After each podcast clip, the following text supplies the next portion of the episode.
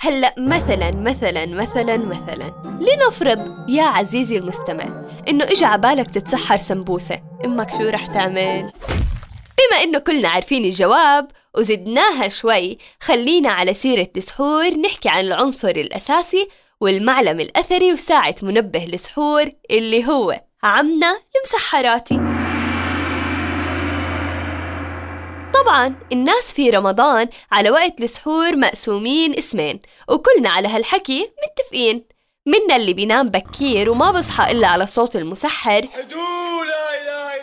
ومنا اللي بيكون قاعد وسهران وبصير ينادي مع المسحراتي. ومع صوت الطبلة اللي بدخل البهجة على الروح والقلب بنبلش اصحى يا نايم وحد الدايم. يا نايم وحد الدايم. قوم وحد الله اصحى على سحورك.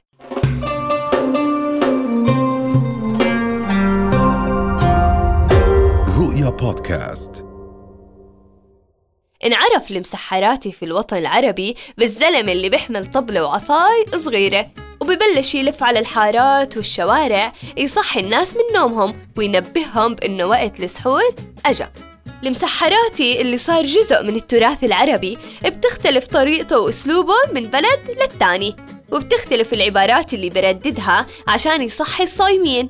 وأول مسحراتي في التاريخ الإسلامي كان بلال بن رباح وهو أول مؤذن في الإسلام كمان.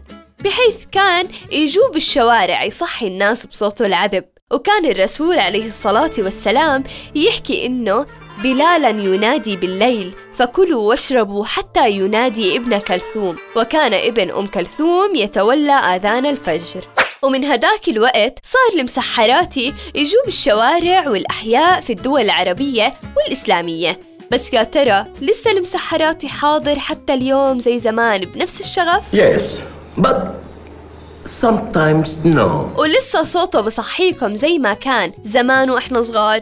ما افتكرش في بعض البلاد العربية والإسلامية المسحراتي لساته حاضر زي زمان وزيادة بزيه المعتاد وطبلته وعباراته اللي بتنادي النايمين للاستعداد للسحور.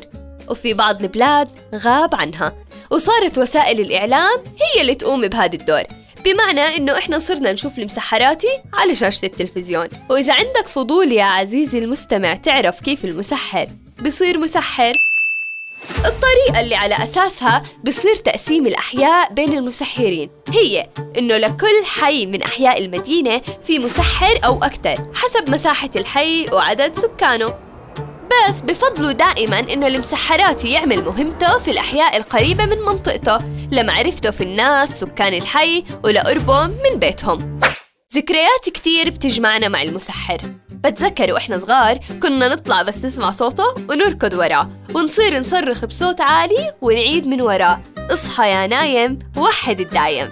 كتير بتمنى لو أرجع بهذا المقدار من الشغف الفرحة اللامتناهية بالأشياء البسيطة. المهم في تعريف المعجم عن المسحراتي باللغة العربية الفصحى قال المسحر. أو المسحراتي وفي بلاد المغرب يسمى النفار. هو الشخص الذي يأخذ على عاتقه إيقاظ المسلمين في ليالي شهر رمضان لتناول وجبة السحور. والمشهور عن المسحراتي هو حمله للطبل أو المزمار ودقها أو العزف عليها بهدف إيقاظ الناس قبل صلاة الفجر. وعادة ما يكون النداء مصحوبا ببعض التهليلات أو الأناشيد الدينية. مع تقدم الزمن وتطور المجتمع والتكنولوجيا بدأت هذه المهمة بالانقراض.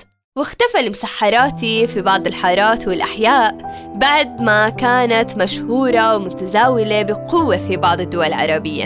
عم نشتاق لهاي الأيام. وهلأ يا عزيزي المستمع اصحى يا نايم ووحد الدايم. اصحى على سحورك وتسحر السمبوسة اللي ضلت من فطورك.